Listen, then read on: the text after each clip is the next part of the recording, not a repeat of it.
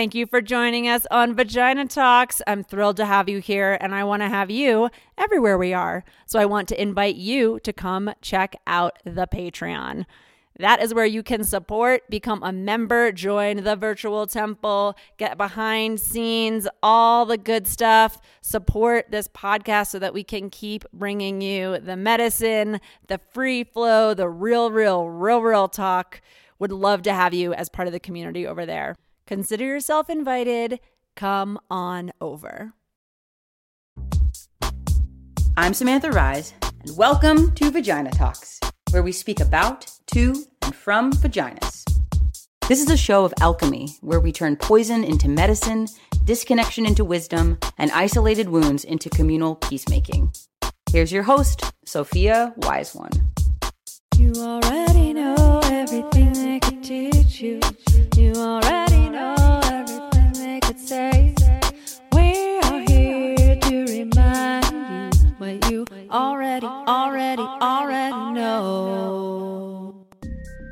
I just want to take a minute to acknowledge that Vagina Talks understands that gender is fluid and dynamic and goes way beyond the binary of either woman or man, she or him, and that in fact it's a living and evolving thing that's actually personal, person to person, and that our bodies, even our understanding or the ways that we experience them, can vary.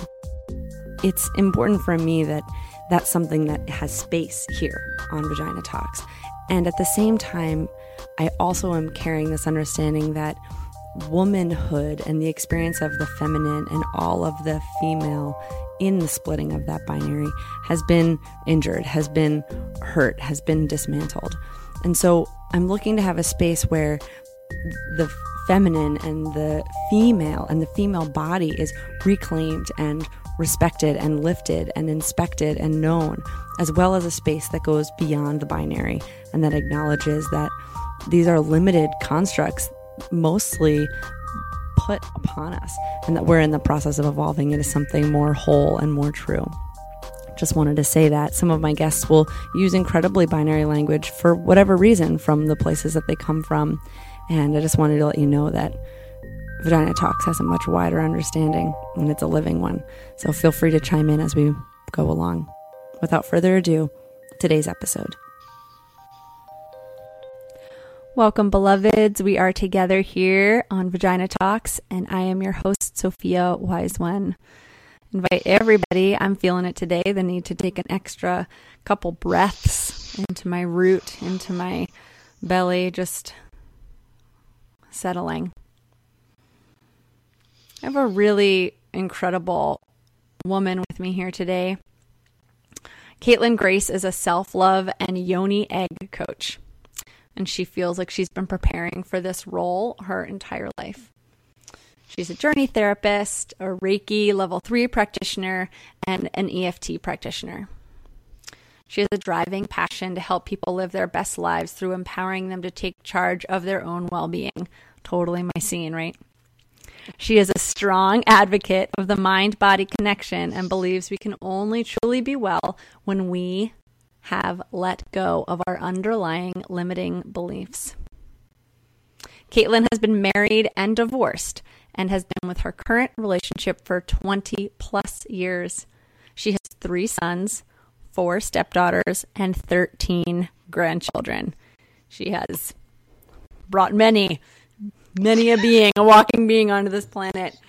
And Caitlin has walked through this world in a way that really limited her ability to share her gifts and through her own struggles and some serious breakdown. Uh, it's from what I can tell, Caitlin really shattered uh, the the chains of being held back into the things that that caught your fancy, that lit you up, and now you're just rocking it with yoni eggs and EFT repatterning and making it happen. So welcome.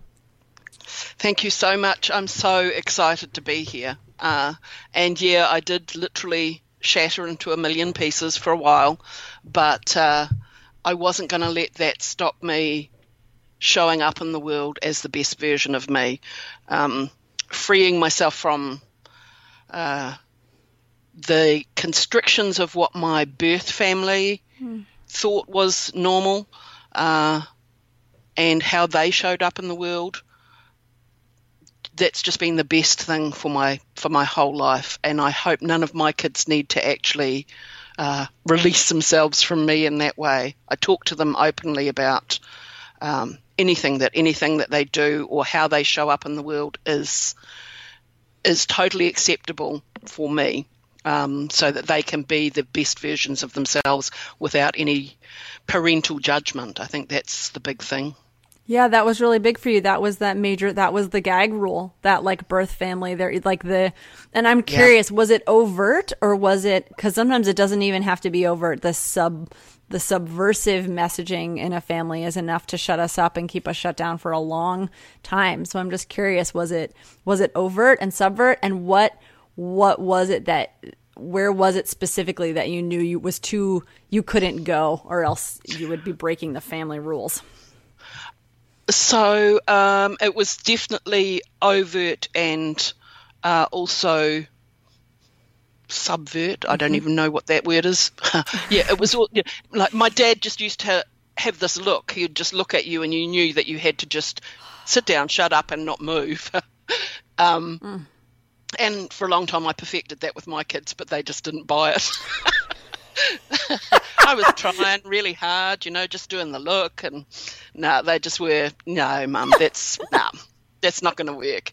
Um, and it's, and I'm really glad that it didn't. Right. Yeah, that's a blessing. Um, so there was there was a lot of uh, shit in my family growing up, and the biggest thing was, um, and I, I always I always have that rider of, you know, but it wasn't that bad. Uh-huh. I didn't have it as bad as a lot of people, Yeah. and I didn't. It wasn't that bad, but it kind of really soaked into me that how I was showing up in the world was only allowed to be in this, and I've even got one on my desk in the little beige box. You know, you had to be, you had to conform, you had to uh, be this way, and no deviation was acceptable. Um, and you know, I'm a rebel without a clue.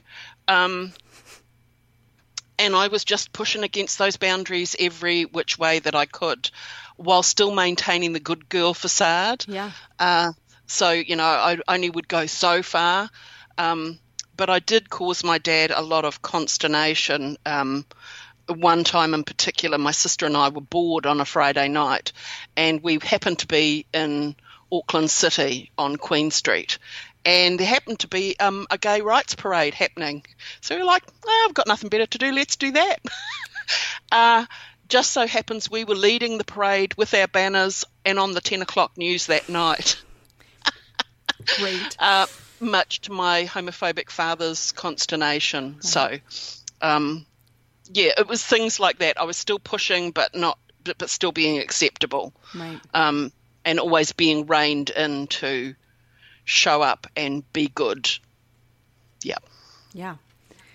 And now a yoni egg coach uh, Yeah. helping transform people's sex life. Yes. In, Yes, in person around the globe. This is like the work that Uh, you do. Yeah, it's it's all online. Um, New Zealand is still quite not up to because that's where I'm from. Is from New Zealand. Uh, all my eggs get shipped overseas. There's a very few ladies that have them uh, here in New Zealand. Um, I know of only uh, one other lady that's actually selling eggs in New Zealand. Um, but I love I love actually the fact that they're they're getting out there and I bought myself um, a pelvic floor anatomy model so that I can start doing some pelvic floor workshops here in, in New Zealand and show people exactly what I'm talking about. Um, it even, even comes with a removable uterus and bladder and bowel, which I think is really cool. Um, it's my new, it's my latest toy, um, and I've been having lots of fun playing with that. I love it. So I'm just going to kind of jump in a little bit here. So one of the things about yoni eggs that I am a little bit, I'm fundamentally psyched about them and supportive of them. Putting, for instance, putting crystals and stones inside our body, in our mouth, up our yoni, um, Yeah. anywhere else you want to put it, rectum, your ears, on your eyes, Yeah. it's fine. Um, it's a great idea.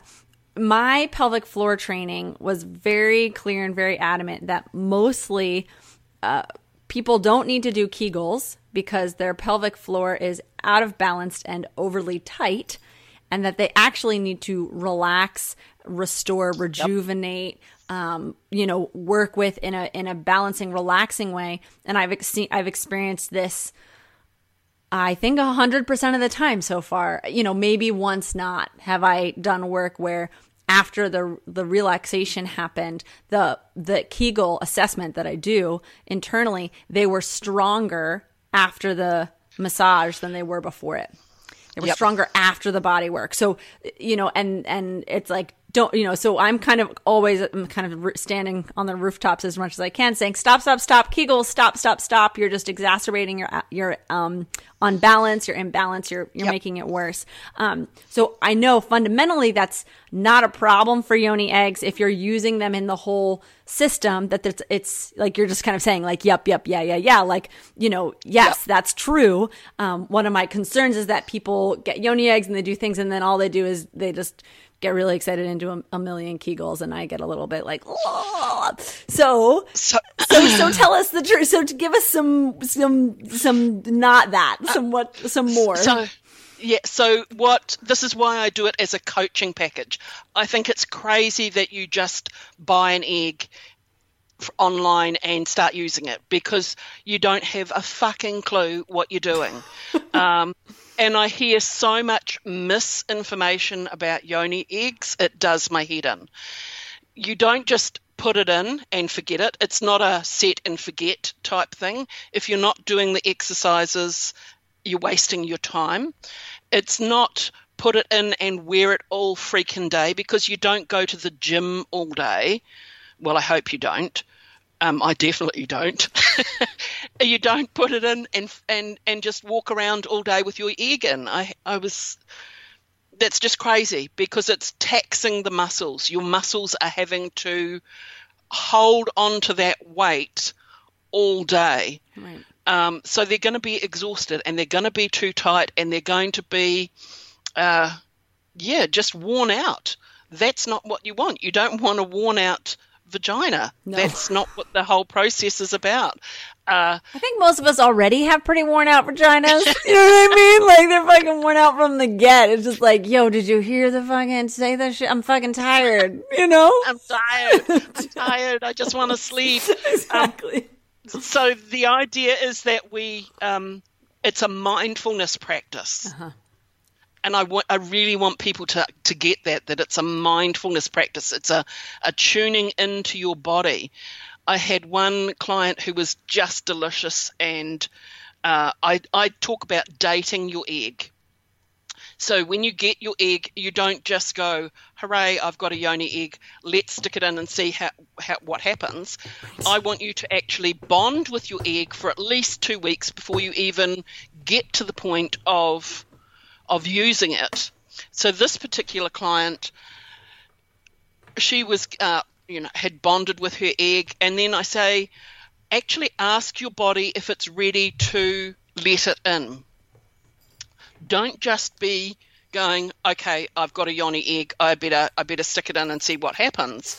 Ask your body tune into your body and actually wait for the yes i'm ready for this. So she waited and her body took a month so from purchasing the egg it was six weeks before she actually used it internally that's what the process is about it's about connecting in listening to your body instead of just overriding it with your mind and going, "I'm doing this now." So that's uh, that's a big part of it for me is the mindfulness and the connection to our womb. Now that's the other big thing is how disconnected so many women are. I want to go there for a second, which is the same thing you're saying, but I just have to stop and yell a little bit about just this concept of like asking your body Yep, when it wants to have something inside.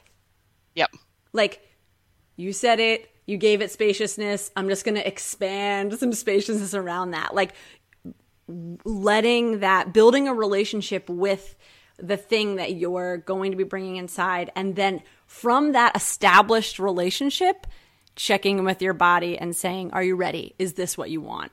I mean, it's just. Yep. My vagina's happy just hearing about it, right? It's like, yes, it's like, yes, that's exactly like what's so complicated about this? Why is this revolutionary? It's okay, it's revolutionary, or it's not okay, but that's where we are. It is Yep. revolutionary right now for most people. And so I just, I just had to like expand Yeah, on that. it is. So, yeah. You- the thing is, you know, we have things thrust upon us and we do it ourselves. You know, we do it with tampons. We just ram those things in there without a thought for uh, what's actually going on with our body in that moment. Um, and then on the other hand, we also just, you know, yank those things out. And it's the same with the, the yoni egg. A lot of people are just mm. yanking it out. It's not supposed to be yanked out, it's supposed to be gently pushed out by your pelvic floor muscles. It's like you were saying about the release of the pelvic floor muscles and letting that out rather than just pulling it out. Because by pulling it out, you're actually undoing all the work that you've just done with your pelvic floor. You're actually working against the muscles when you pull it out. Um, I don't string my eggs at all, and if the ladies have not had a hysterectomy or have not uh, had you know any kind of surgery to remove parts of their body, then I then I recommend that they don't use the string. I like the string if you've had any of those complications because you know just for your own peace of mind that it can't get lost even though the the uh, vagina is a completely closed system Right. nothing's nothing's going to be able to go wandering around in your body Yeah, it, it's it's funny you say that. It's just like I'm like it didn't even occur to me that people would put strings on it. Even though I have I have like uh, pelvic floor balls that I got years and years and years and years ago now. Uh, before I even learned about pelvic floor work for myself, I I I got those and those do have a string. Um, Yep. And for some reason, because it's like was from a sex toy store and kind of had a different approach, I was just like, okay, sure, you know. But it's like I don't need. It's like I'm not gonna lose. I know. I guess the you know I, my using a menstrual cup really changed that game for me. Understanding that like things don't get lost. You know, is one of the things. You said two things, and you kind of you can pick up with either one of them that you want to talk about. Um, one is the this how disconnected we are from our womb, and the second is something that you were just saying right now. Oh, which which I was to say is from my understanding, that entry point, kind of that really threshold, the gateway, like that vulva space into the vagina, that kind of, that actually holding the egg, pulling it in, pushing it out, that that's actually a space to do, to do work and to be present within its own, that's even its own space, like to even make the distinct and like expand the, the territories that we could be more connected to. So either one of Yeah. those we can Okay, well, I'm going to go with both of them. Great. Um, so we'll start with um, the disconnection. I think this is what aches my heart so much is the amount of women who won't even won't look at their yoni, won't um, don't have any kind of knowledge of what's going like below the waist. They are so um,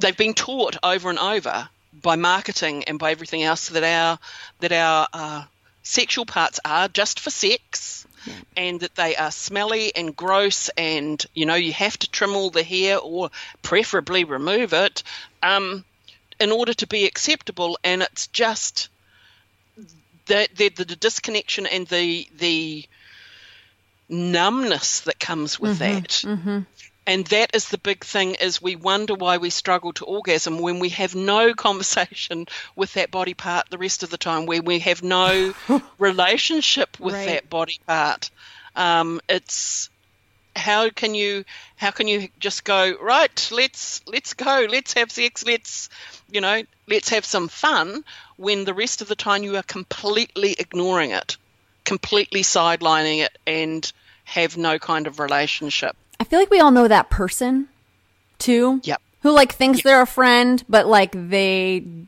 don't show up or listen or ask or are interested and all they want to do is have the good time you know Yep. and it's like it's fine you know it's like maybe you know what to call them for but if you're if you're try- if you're trying to have a really really good time that's intimate and connected it's like that's not the person you think of you know and it's like Yeah. that's how we are with our own body i i often think of the words of ownership like we don't even own we don't like like if somebody Exactly. owns our root if somebody owns it it's not we're not ta- it's not us you know Yep. So let's talk about the fact that most of us have actually had the wrong name for that body part. That most of us, you know, and if you're calling it um, uh, vagina and its name is yoni or vulva, it's not going to answer. It thinks you're talking about something else. So it's like calling your best friend, you know, who's Margaret, calling her Virginia. Hey, Virginia, and you, you're calling her Virginia, Virginia, and you're wondering why she's not bloody answering. Well, she be, that's not answering because it's not her freaking name.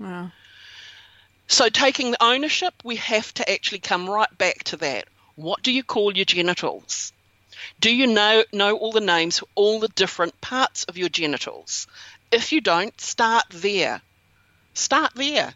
Just with that simple thing is naming it, naming it and claiming it as your own.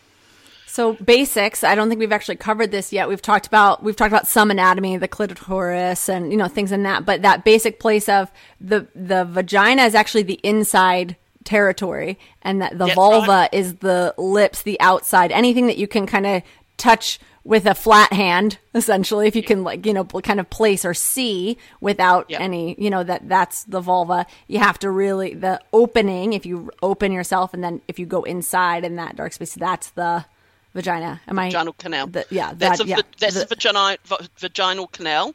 Um, the part where you place something to draw it in is called the introitus. the introitus. Say it, everybody, three times. Introitus. Introitus. Introitus. Introitus. Introitus. Introitus. I didn't know that until I read um, Nicole Daedone's book Slow Sex. Brilliant book. Um, but yeah, it's the introitus. And I'm, you know, I'm 55 and I read that well, a couple of years ago. So I was probably in my 50s. I shouldn't need to find out the name of the opening to my vaginal canal in my 50s. I should have known that years ago. yeah. You know, it's it's that craziness. Um, I forgot what the second thing was. No, I was talking about introitus, the work of working with the introitus. So we have the vulva, we have the introitus, we have the vaginal canal, the yoni egg's relationship with this, um, with this Yeah. landscape, this nuanced landscape. And the reason I love the word yoni is because it connects. It's not just the the genitals, but it's also encompassing the womb space. Yeah. So yoni means sacred gateway, and it's actually looking at that uh, uterus as part of that whole, like you said, landscape. It's all one connected unit and the, that's what the power of the yoni egg is because it will actually heal stuff in the uh, in the uterus in our womb space um, by by ca- connecting to all the acupressure and meridian lines that are in the vaginal canal, and that's where our most potent, according to the Tao, that is where our most potent acupressure points are is in the vaginal canal. Who knew? Who knew? Well, the doubted. Thankfully, lots of people knew, and and and even more grateful that more of us are remembering that. I can say that doing physically doing work manually, work with my own hand inside my own body and and other um, people's bodies has has really shown me that like I can't even the potency. You know, I mean Yeah. that's that's what I say about the intravaginal work. I've never seen something, and I've done a lot.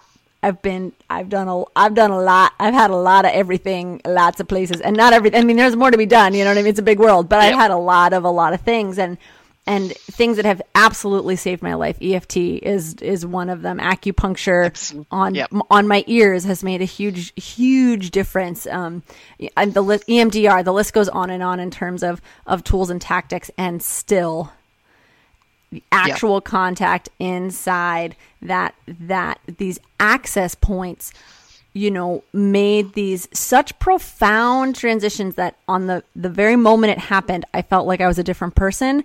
And Yeah. every day for the year following, that only came more true. Yeah, absolutely. Now, one thing that I get asked is uh, because it, you know, like the womb is a storehouse for emotional baggage that women have. Uh, and at the same time, I get asked by women, yeah, but what can I do for my partner, for my husband? Um, is there something that he can use? Now, there's not a yoni egg for a man because he doesn't have a yoni. And you don't want to be sticking them in his anus because that's not a closed system and that can things can go wandering. But what I love is the fact that by having a supercharged yoni, as my husband calls it, um, the just the energy in there actually starts to work on the men's penis anyway. Because just like we have the the acupressure points in our vaginal canal, they have them along their shaft. Right. And if you happen to be having sex with a yoni egg in, that yoni egg can rub on his shaft and thereby stimulate those points and clear and release emotions for him. Brilliant. How cool is that? Very cool. And I love Yeah. I love the idea of practicing with the egg in. And again, like I said, I um actually have yet to work with a yoni egg, but I've worked with plenty of rose quartz and other things inside Yeah. inside with my yoni in that in that landscape. And uh, one of the things that I'll share is that um, in my uh, pelvic floor lineage, in my teachings, I, I was taught that everybody has womb space and that males have their or uh, male bodied i should say specifically uh, male bodied people uh, more and again even all of these things get very bendy when you actually when it when you get out of the actual kind of like the story of it when it comes to Yep. actual human beings the embodiment and what that looks like. Like the the feminine and the mother's on the left except when it's on the right. Like yeah you know there's patterns It's all very fluid. it's all very It's all fluid very it's all very fluid, fluid yeah. so so most of the time if the physical genitals are outside the body, the womb space is outside the body. If the physical genitals are inside the body, the womb space is inside the body. Again, that's not always true.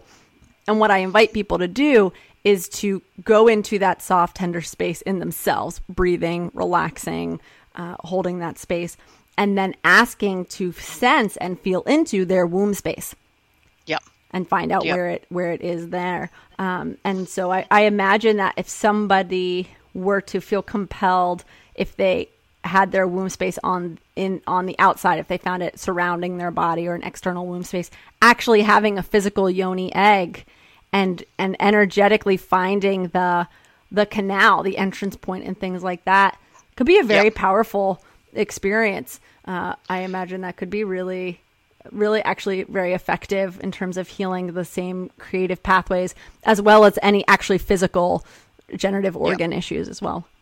Absolutely.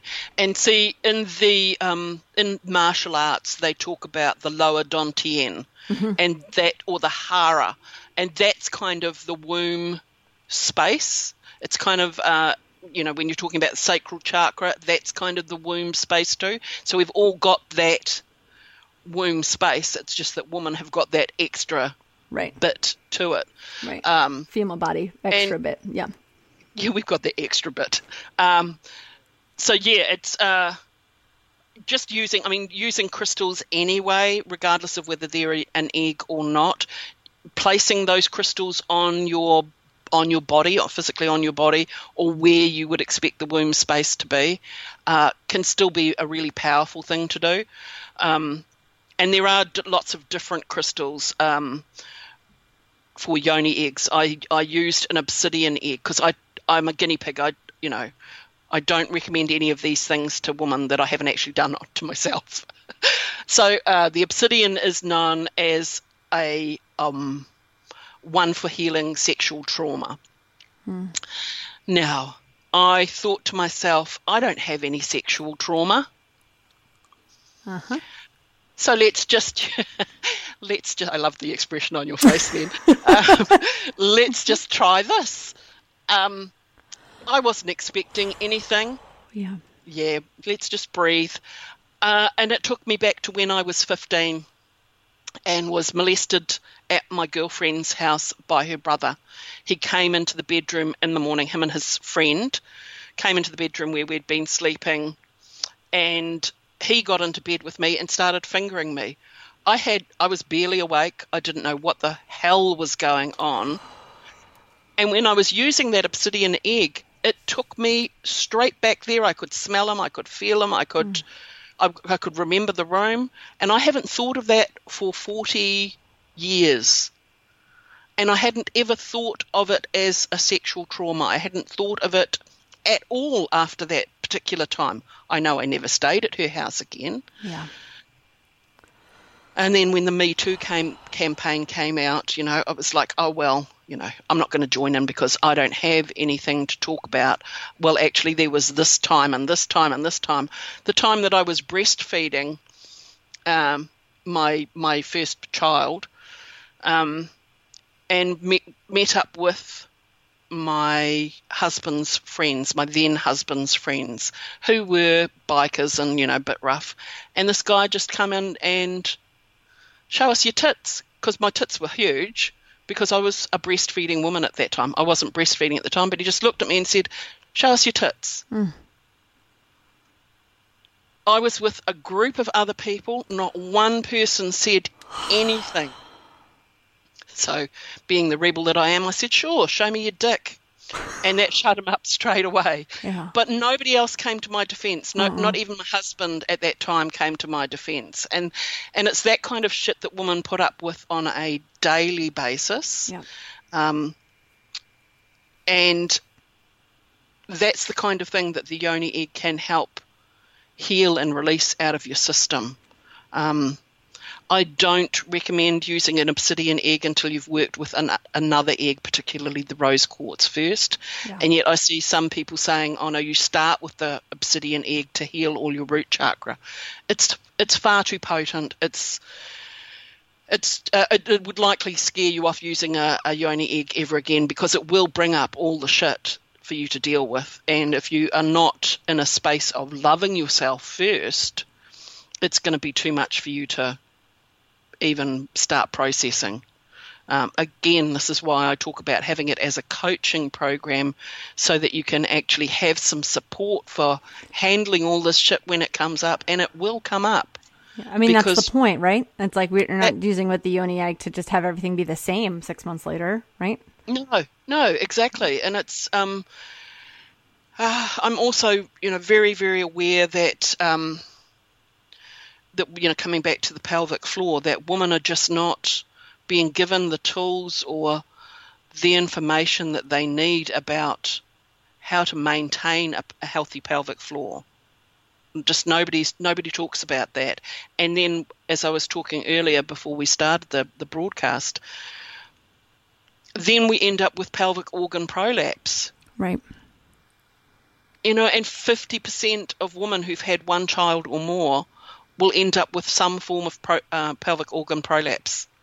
And then they start using this, you know, this mesh, surgical mesh to hold us all together without actually going, let's see what else we can do first. What is it that you're actually uh, rejecting from your body? What part of you are you rejecting? Are you rejecting your femininity? Are you rejecting all the shit that you've been holding on to? Are you rejecting all the, the people that have pissed you off and just pushing that out of your body? Yeah.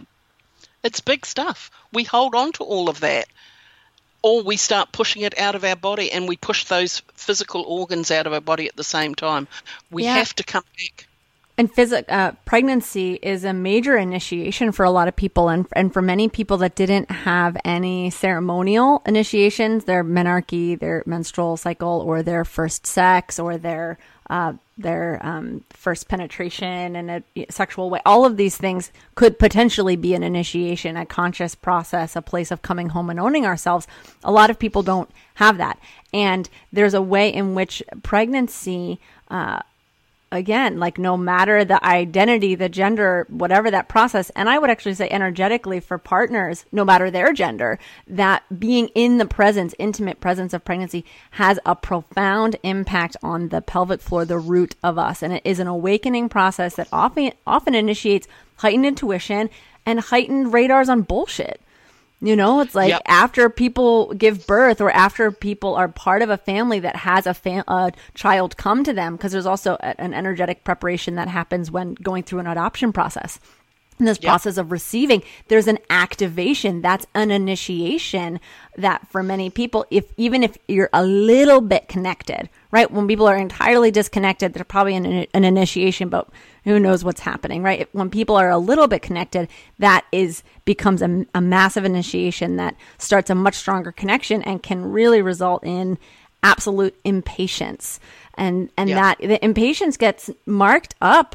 It's just like this image of just getting marked up as craziness and illness and organ dysfunction and all of these things when it's it's the response to all of the dysfunction that was com- that was happening leading up to that point in life and and that's the threshold that can no longer handle it physically or Yep. emotionally or spiritually.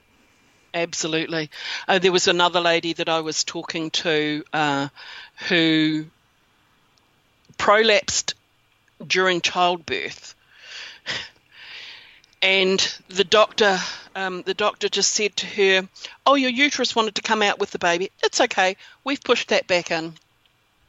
And then didn't give her any tools to help help her with that afterwards.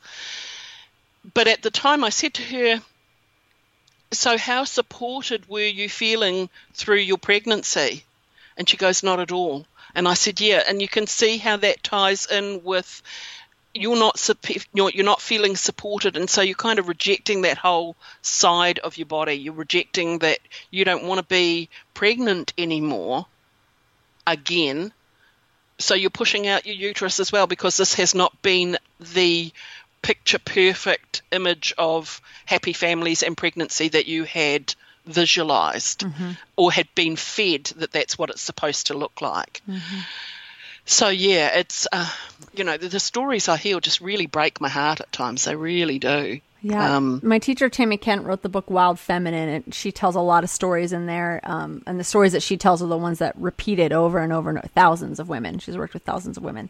And one of them, too, that notion of that way in which the body will respond to un, under or non supported pregnancy is it's, it's, it's big stuff. And, and one of the things is uh, that she often says is that would pop up there would be vaginal tearing in the back because the sacral space is that that back support. Like how supported did you feel? And when we're supporting ourselves there's a tension that happens and then that tension makes it harder to be flexible and expand.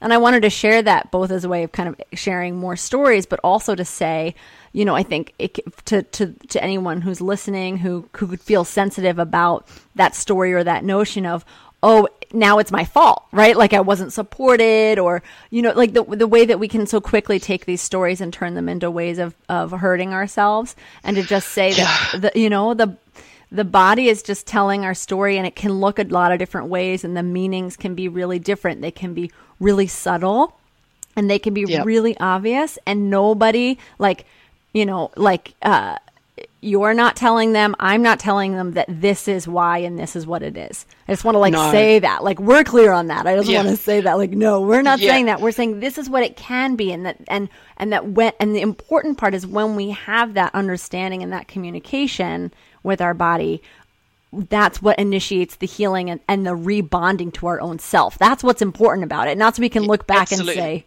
here's someone to blame, either ourselves or others. Yep. And that's the thing is it's not it's not something else to beat ourselves with. Definitely not that. And um, and I I really want to reiterate what you're saying. I'm not in any way trying to make any woman feel like she is to blame. But the body is a blunt instrument. It has limited ways of communicating with us. Pain is one, illness is another, and you know, and bodies the body doing whatever it needs to do to get our attention and so that we pay attention and that we we kind of connect back. Because at the moment a lot of us are just a head walking around a brain walking around um, in this in this meat suit with no real connection to it you know? Um, expecting it to always be there and then beating it up when it does something wrong. And all it's trying to do is give you the message that you need to tune in, that you need to take care of yourselves, that you need to pay attention to the stories that your body is telling you and that you are telling yourself about what things in your life mean. Because that's what it comes back to. We tell ourselves a story right. about what something means. Um, yeah. Caitlin, is there anything that's happening for you right now that's alive for you right now? A message that your body's sharing with you that you're proactively working with? I know that that hasn't, it's not like it's, and it hasn't stopped for me. I didn't like become more conscious in my body and then figure it all out and move on with my life. It's like, you know, it's like changed into this like constant living uh, basis, yeah. you know? Uh, what's the biggest message my body's giving me at the moment would be to slow down, mm-hmm. to slow down and tune in. You know that. So even though I'm doing all this work, I still need to actually take my own advice and be more present in my own body. Uh, and that uh, that shows up for me always as tension in my shoulders. Mm-hmm. Um, I start hunching. I start. Um, yeah, just straighten myself Everybody up right now. Uh... I, I start hunching. I start um, being in a defensive pose. Uh-huh. And it's okay for me to breathe and just relax and just settle in and know that I'm safe. Um, and that comes back again to years of, um, you know, like the first naught to eight years of your life is basically the foundation of your subconscious mind, and it will just keep showing up over and over in your life from then on. Uh, so yeah, in that first eight years of my life, I learnt to play small, be as in, insignificant as possible, and be quiet. And so my body's constantly showing me to just loosen up. It's okay. Uh, it's okay to be present. It's okay to be visible. And being in a business, that is a big one. It, yeah. Being visible. Um, if you're not visible, nobody finds you. Um, so that is my lesson constantly. It's to it's okay, stand up, be seen, mm. have voice. Um, see, a lot of people in a lot of women in New Zealand have thyroid issues. Part of that is we have low iodine in this country, but part of that is because we don't have a voice. You know, the, the thyroid is right up there with your throat, and, you know, it's a, a, constant joke here in New Zealand that a woman will bump into a lamppost and apologise to the lamppost. We apologise for everything. Mm. So it's changing that story. We don't need to to apologise for taking up space. That's the big thing. You do not need to apologise for taking up space and being here. So that's what my body's teaching me at the moment. Thank you my my the root taught me my root taught me this this lesson my root wisdom that that came to me and keeps coming back to me which is i'm made of space and matter. I take up space and matter. Beautiful. Love that. Absolutely love that. Um, that's brilliant. Yeah because we do we do have permission to take up space and we are we do matter. If we're here on the planet planet right now we matter. Our voice matters. Um, so showing up and being heard is the best thing that you can possibly do. Mm. You know. Sometimes people ask me, you know, I haven't heard this recently, but I know a lot of people struggle with it, which is just that, you know, that why do I deserve, like, how do I deserve? Question of worthiness, right? I guess if that I've heard recently, right? This good dialogue of, of worthiness or, you know, and, and again, this like mantra that came to me years and years ago now is just, you know, I deserve to be alive because I woke up this morning. Yeah. And like the simplicity of that, it's like I've earned my right on this planet by not being dead today. And like it's just, That's just that it. simple. Like it's just that Yeah. simple, you know. And it's like I haven't, I haven't. I've, that's it. Like that's it. And everybody else did too. Like Yeah. And when that And changes, it's that's just a change. Then I'm not. Then I'm not here in this way. You know. Well, that's the thing. Uh, you know, there's a, a meme that I've got on my my Facebook page um, about how cool is it that you know God decided that the world needed one of you. You know, um, not that I'm necessarily buy into the whole God thing, but the the universe. The universe decided that you you were meant to be here on this planet. That it needed something like you, so you showed up, and here you are. Here you are. So don't waste that gift. Um, you know, I tell the story about my brother who uh, who died of uh, pancreatic uh, cancer um, about three or four years ago, and um, and it still makes me cry. So excuse me for a moment. Um, he was he was fifty five, which is my age now, and all as he had wanted to do was be a florist. Now, looking at my brother growing up and looking at him through his adult life, you would never, ever, ever have known that. And so when he was diagnosed with cancer, he took floristry lessons.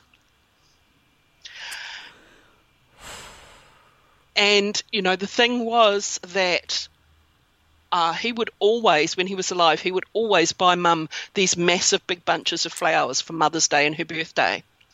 We thought it was his girlfriend who was very over the top and showy, and we thought it was her that was buying these amazing big bunches of flowers. Sometimes he'd give her two or three, but it wasn't. It was my brother because he loved fucking flowers Yeah.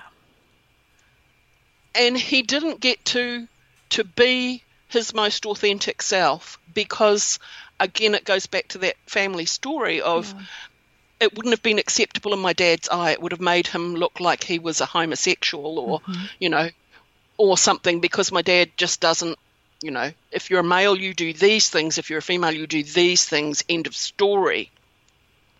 Uh, so my brother couldn't actually show up and, and be and do um, what he wanted to, to and died before he really got to live his life. So if you're here on the planet, if you're awake today, thank fuck for that and be your best self. Thank You fuck know? for that. Amen. Amen. High five. Yeah. You know the world. The world needs one of you and what you've got to offer. Uh, otherwise, you wouldn't be here. What an incredible gift that he gave himself in that news permission. Yeah. Yep. You know, because there's still so many people that even in that news would just shut their mouth harder and just Yep. go out gritting the teeth and and and the freedom and the the permission that he gave himself to even touch that for a moment and to have you know that you know that like Yeah. at least in that way for you know it's like in my mind it's like your brother the florist you know? Like Yeah. you know like he he did How leave cool that. yeah Yeah. he left that in in that you and in you in that moment. And and the power and like how can we again just gleaning the gifts from from his story and his passing and and how quickly we can make a choice. And it's really moving me. How quickly we can make a choice and take a stand for our truth. And have the people that know us know who we've always known us to be on the inside you know Yep. like that that moment to turn that. And that's that is who I choose to have around me now is people who know me as me and accept and love me as the fullest version of myself. The woman that swears and uh, talks about vaginas and yonis and um, and calls herself a sex goddess which I did um, a few, quite a few years ago, and I uh, I put that as my Skype profile. It was uh, Caitlin Grace, you know, sex goddess, and I was friends with my, you know, I was Skype friends with my father and mother-in-law at the time. And for a moment, for a fleeting moment, I thought, I wonder what they think. And then I was back to myself, and I thought, I don't fucking care. And they didn't either he his dad commented and said, "Oh, I see you're a sex goddess," and I said, "Yep." And he said, "Good for you." That was it. End of conversation. You know, and and that's what I truly love about um, my in-laws, they are just amazing um, and have accepted me as I am, regardless. Um, and that's what you want in your life. You want people who actually see you for who you are and accept you as that. And if they don't do that, they shouldn't be in your life. End of story. It's not worth trying to fit yourself into somebody's beige box that they happen to have your fucking name written on. Um, because it's not, you'll end up dying at 55, never having really lived who you are. Ooh, that got a bit deep, didn't it? Yeah, I just feel it, you know. I just feel it. I just, you know, I have so many. I say I have so many journals. Most of them I've burned by now, but uh, so many. I, I have a sacrificial burning of the journals at the beginning of the year. I don't keep them. I reread. Oh, wow. I reread what I've written, pull out the bits that I want to keep, and then I burn them because I don't want anybody else finding and reading them when I'm dead. Because I pour out all the shit, you know. Yeah. Uh, so it's like, mm, no, I'm burning that at the end of each year, or at the beginning of the year. It's um, keep what bits are good, throw the rest away. Yeah, it's like out of all of those journals, there's only about 33 haikus I wish I didn't throw out. That was one I wrote. I wrote 33 haikus in one night once, and I, sometimes I wish I could go back and find those. But that's you know, out of all it, whatever. I like you know, I had this stack. I like uh, people who listen to my my ca- podcast. My my people make reference to this. I had like a really solid hellish eight years, like Yep. crawling through. Like we all that that splintering, and and during that time, I fucking prayed fierce, and I prayed in my journals a lot. Yep. And a lot of people go through this where they don't write in their journals at all when things are good. And then things get rough and it's just like pages, pages, pages, pages, pages. And so I had this stack of journals that I, you know, in my in my healing, kind of in that later transformation as things were really shifting, I would look at them on the shelf and it was like I would cringe. Like I wouldn't want to touch them. You know? I was just mm-hmm. like, whoa and so you know I'd, I'd burned kind of journals here or there but i remember that it was a night when it was it was a winter night and i was like it's it's over like i can't i can't live with these things that i don't even want to touch like who does that to themselves i don't anymore right like i used Good. to and i don't anymore and so i went to my friend's house in west philly in the backyard took a big old metal trash can and I did. I read through most of them's and them's them's uh, and uh, and and one of the things that surprised me one was that they weren't as horrible to reread as I thought they would be because mostly what I wrote were prayers. Yep. They Yeah. were just prayers. And the other thing that struck me was that it was the same prayer. Like Yep. year after year after year. And the heart of that prayer was my life. Like, I want my life. What's my body, my life? Like, when do I get, like, help me? Like, God fucking help me. Like, Yep. I'm so sick of feeling like it's not my life, like it's somebody else's life and it's hard and it's painful and it's like fuck, you know? Like Yeah. Yeah. You know? Yep. And so to like read that and just be like that's the prayer. I don't need seven journals reminding me like that's the prayer and to just burn them and say like yes, that's the prayer. That's the prayer. That's the prayer. That's the prayer. Yep. That's the Yeah. prayer. And again, That pelvic is- floor work, yoni work, like this my life. Like, please. Yep. Yeah, It's absolutely your life, sweetheart, and and what a beautiful life it is. It's so good. Look at it now. It's so sweet. so. You're so good now. It's uh, you know it's and nobody that's been through that kind of shit and torment fully gets what it's like to come out the other side and just take a deep breath in. And it's like you're breathing air for the first time.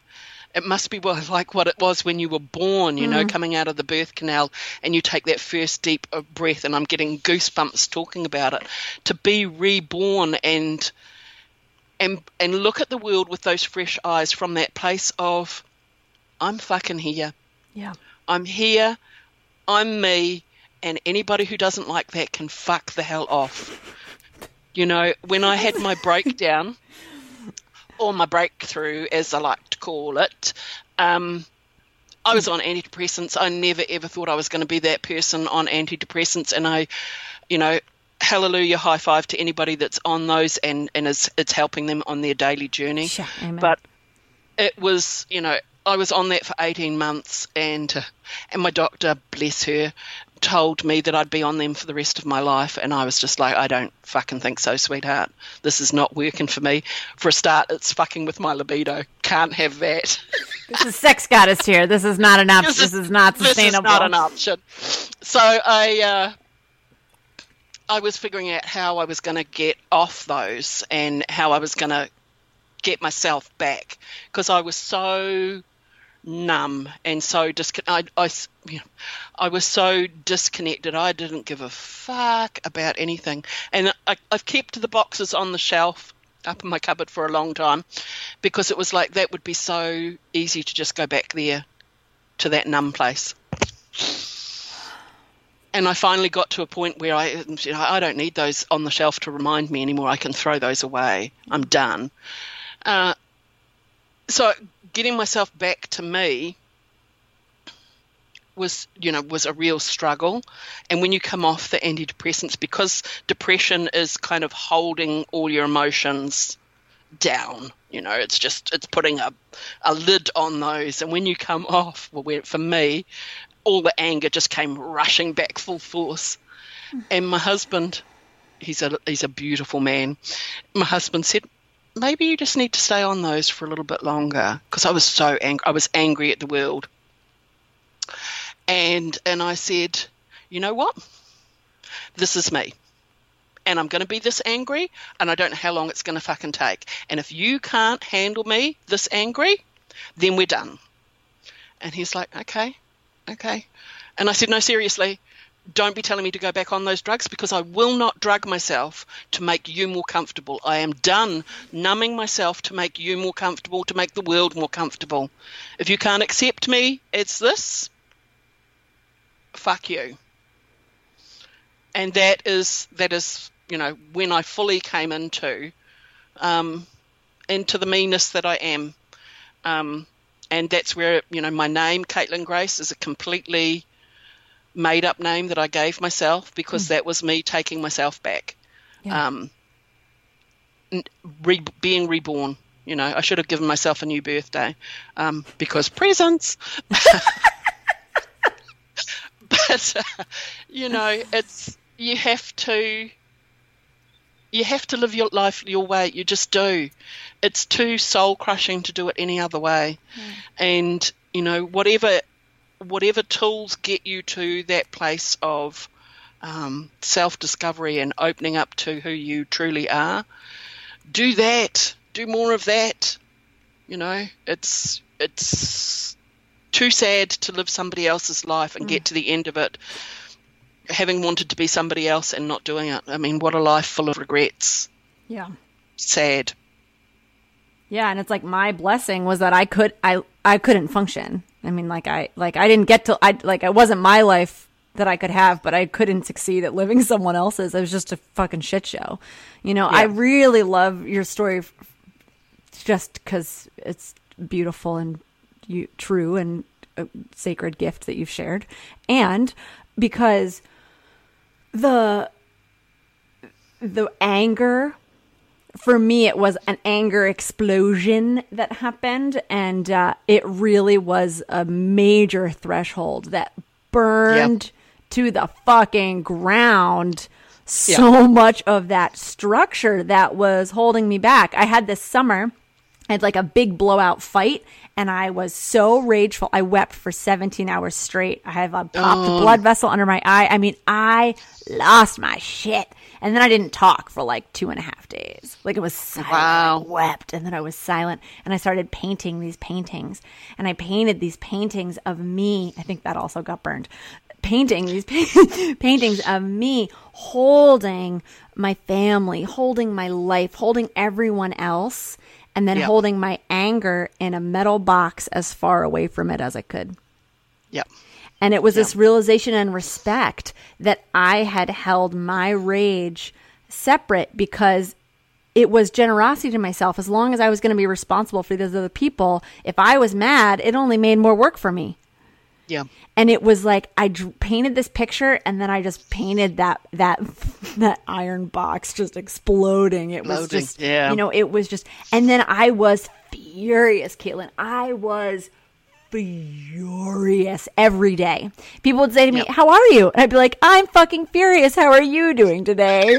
like people were like, "How are you feeling?" And I'm like, "I'm really angry. I had toast for breakfast, and I'm a little hungry. Do you want to grab a snack?" Like it was just like there was no. I was just like, "I'm livid. I'm beside, like I'm so angry." And it was a study. It was it was my study in rage. It was my befriending, my you know, recognizing I ha- I tried. I had a, I set out that summer to rid myself of rage, and it was it was like a few months in when my mom, oh God bless my mom. I'm sitting with my mom and I'm telling her I'm like I'm gonna fucking this this rage is down. Like I'm gonna destroy this rage. Like it's gonna be over.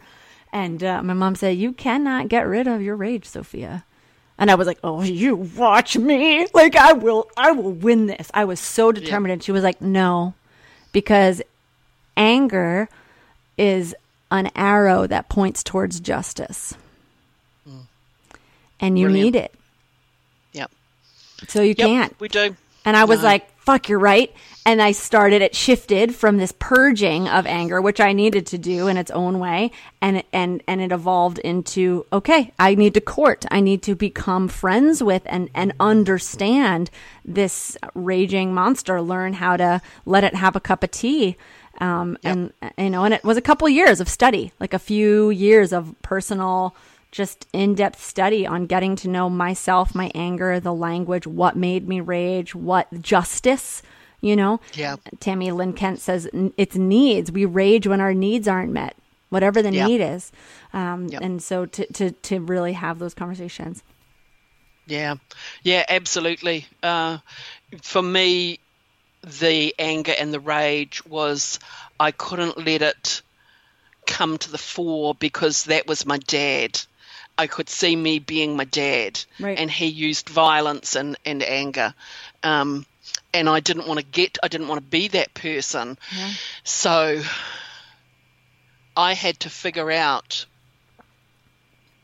how to use my anger and how to channel my anger in a different way um, and not let it consume me and just obliterate everything so yeah i don't i don't get angry um, in the same way that i used to. I get angry about justice issues.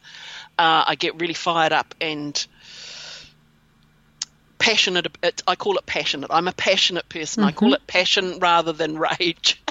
And it's become more passionate than rageful because i've accepted it. It's kind of like oh yeah okay i see you. I see where you've come from. I see what's happening there and I can accept that part of me. Once you can accept that part of you, it loses the power to control you and obliterate everything. It kind of you you kind of make peace with each other. But uh, yeah, I'm definitely a, a batshit passionate person now. Well, it makes me think of like elemental things, right? And so it's like the element of fire. And it's like fire Yeah. can be really passionate or fire can be like a rageful, destroying thing. And so, you know, like, Yeah. you know, we need to learn learn learn to have a good relationship with fire. It's needed and it's beautiful. And without our rage we don't without access to our anger or our rage we don't get our passion.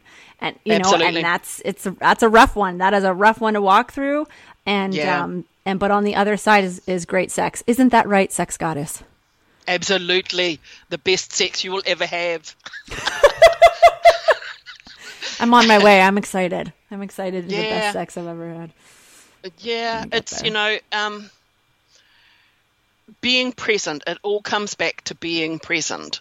If you really want the best sex that you've ever had, you have to be present in the moment. You can't be tripping out on some little fantasy. You can't be numbing your body out and just trying to get there to the end, um, racing to the orgasm. You got to enjoy the journey, and that's the whole thing. If you're just racing through, trying to get, you know, that to the happy point, you're not going to have the best sex you ever have. Your best sex you ever had will start in the morning. It will start with, uh, "How are you, darling?" and actually listening And, you know, it starts for me when my husband comes in the kitchen and cleans up my fucking mess. There's nothing hotter than a man in the kitchen cleaning up your dirty dishes. That's foreplay. Um, and then you work at it through the whole day of, you know, because we're 25 years together now. Comes up our anniversary just after Boxing Day. Oh. Um, and to keep the fire going in a long term relationship, you have to have some intimate connection throughout the whole day. It doesn't just happen when you get in the sheets at night and go, you know, let's have sex now. No, no that's not going to work. You need to be feeding it and fueling it for throughout the whole day, if not throughout a couple of days, building on that intimacy. My husband and I have a uh, a two person bath, and we have a bath together every night. That's not just about being clean; it's also about being naked and being exposed and intimate with each other every night. Because when you're that uh, naked, you can be naked on all levels of your being. You can be sit there in that be- that bath space and share everything that's going on for you because you're kind of trapped, you know. You're trapped together with legs and you just can't just get up get out and storm off. Uh, so it's a it's a really intimate space. It's a it's a beautiful little ritual that we've created, and um, and we have lots of little rituals throughout our day. I text him, he texts me.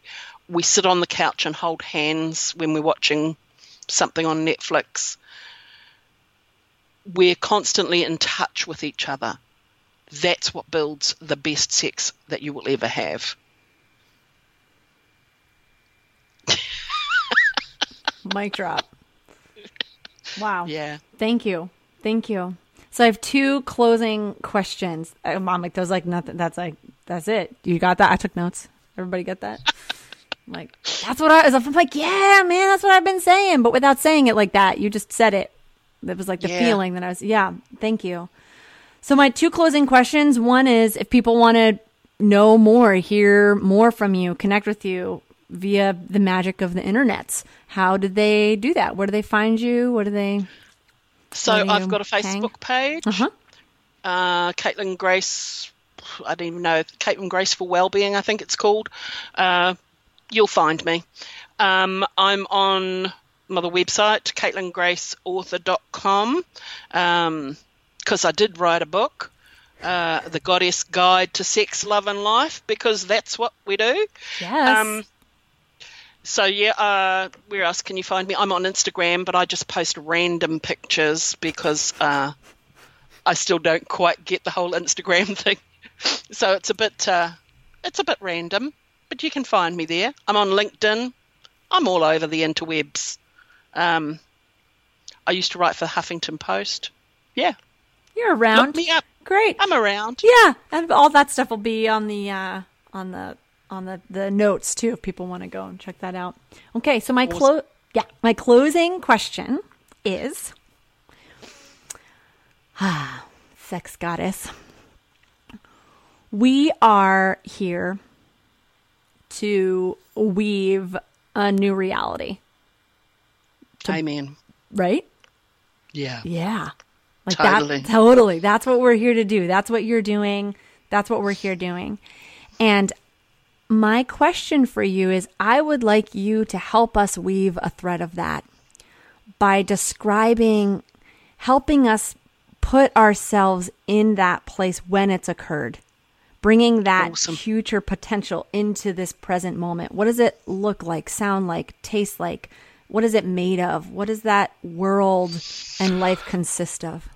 Oh, I love that question. Such a great question. So, that is going to be when we have a full understanding of what makes us tick. And it starts right back when we teach our children the correct name for their genitals. We don't call it a winky or a boo boo or a fluffy because you don't call that your elbow, you know, your bendy bit, you call it by its proper name. We give the kids the tools. Mm-hmm. And I'm seeing this now already uh, with consent. You know, I don't make my grandkids hug me. If they don't want to hug grandma, and their parents are going, go hug grandma. No, stop right there. If they don't want to hug me, that is totally okay it's teaching consent in that way. Mm-hmm. So there's that that thread has to go through everything. We have to be teaching our boys and our girls what consent looks like Everyone. and feels like. Yeah, everybody needs to know that. They have to have some kind of understanding. We need to be teaching in sex education about pleasure and not just don't do it because that's not been working so fucking well for us so far. So we need to teach about pleasure and orgasmic potential and you know and it also starts when your kids are little and they're playing with themselves teaching them that that's actually okay. Uh, but maybe you don't do it in front of grandma.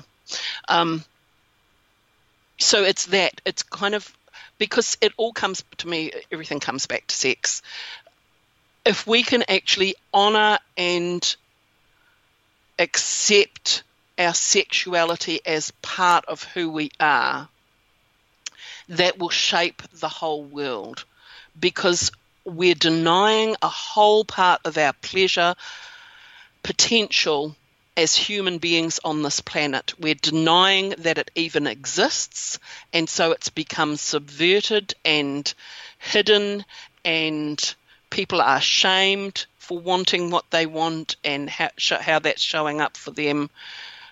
And so it becomes this dark, hidden, kind of secretive things which pervades all other aspects of life. So it's owning that, owning our sexuality, honoring woman for the givers of life that they are. When that happens, oh, I can hear the angels singing now. You know, if we could actually honour women for the amazing uh, gifts that they bring to the planet, then we might start actually honouring the planet and the gift she gives us every day. Mm-hmm. That's that's my thread of my reality that I would like to weave into this world on a daily basis. Thank you. Thank you.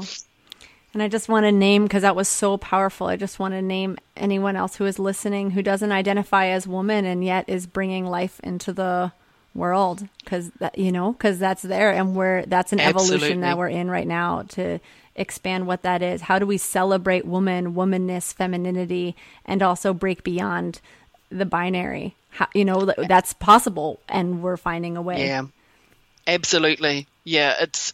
Uh, I'm still very speaking much in the heteronormative, and I apologise for that because that's kind of what I grew up with. But I see so much more fluidity now. Uh, and, you know, I think I'm not glorifying womanhood above manhood. I absolutely adore men. And I think we need to be elevating both of us because the patriarchal system is not serving any of us at the moment. Yeah. And I'm not saying that we need to move to a matriarchal society. I see a, a society where we're both finally, finally equal. Yeah. I believe part of that is by allowing us to heal this notion of of um, of separateness, like into a place yeah. of, of the weaving. I think so many people carry that and weaving that, that in this notion of, of both, even the notion of both, right? Coming into a place of non binary, coming into a place that is more dynamic and more nuanced, yeah. that makes space for all of the creative, all of the miracle, right? Like the miracle yeah. of birth beyond binary like that, yeah. that, that, that's, that's the, that's the thread I hear from you. And, and yeah. that's the thread I'm, I'm grateful for. Thank you so much. This was really incredible for your generosity, your wisdom. I am psyched to get your book. I'm excited about your work and and uh, I just yeah, thank you for for your time and being with us today and and uh, yeah, let's all we let's make just yes. I'm just words are melting. Thank you. Yeah, it's been an absolute pleasure and a delight, and I'm so glad that I found you. Um, I shall now stalk you everywhere on the interwebs. Yes. yes. Yes. Beautiful. Be well. you too. Thank you. Thank you so much for listening. Thank you so much. And thank you, Sam. Thank you, Sophia. Remember, everything that we talked about in today's episodes will be in the show notes. So go there for links. For more content that you're going to love, subscribe, subscribe, subscribe to this podcast. Share this episode with anybody you think you'll enjoy it, and share the love with a rate or review wherever you listen. And to find out about all the mad adventures I'm up to, check me out on Instagram at Sophia Wise One, uh, or come to my website, sophiawiseone.com. I am Sophia Wise One, daughter of the wind. I am calling you to rise up, rise up, rise up, rise up and take your place. Thank you, gorgeous. I am thrilled and grateful for your support listening to this podcast. I want to invite you to come check out the Patreon. If you think this podcast is the business and you're grateful that it exists, I want you to know I'm grateful that you exist. Come join the Patreon. I call it the temple. We are healing, we are musicking, we are podcasting, we are together. Come check it out. You can find it through Patreon backslash Sophia Wise One or through my website, sophiawiseone.com.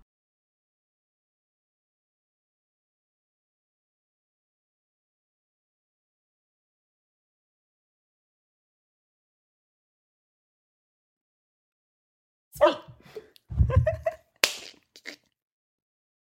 Y'all know you need to hear that, though. You know. If you don't know, now you know. If you don't know, Okay. Yo, I'm so excited about Vagina Talks right now. Don't pretend like you don't know this is the best podcast you've ever listened to. Don't pretend like you don't know. You know.